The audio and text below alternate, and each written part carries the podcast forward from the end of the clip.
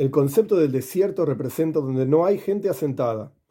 En el servicio a Dios representa donde no vemos la presencia de Dios asentada en este mundo. No percibimos a Dios. Cada uno de nosotros estamos en exilio, es un exilio espiritual, y vivimos en un desierto. Y a veces ese desierto es grande, es decir, tenemos temor del mundo a nuestro alrededor. Este es punto número uno. Punto número dos, el veneno de la serpiente es caliente. El calor representa la calentura por el mundo, es decir, la pasión por las cosas materiales, el deseo descontrolado por comida, bebida, cada uno tiene sus vicios, por así decir. Esto es lo que representa el veneno de la serpiente.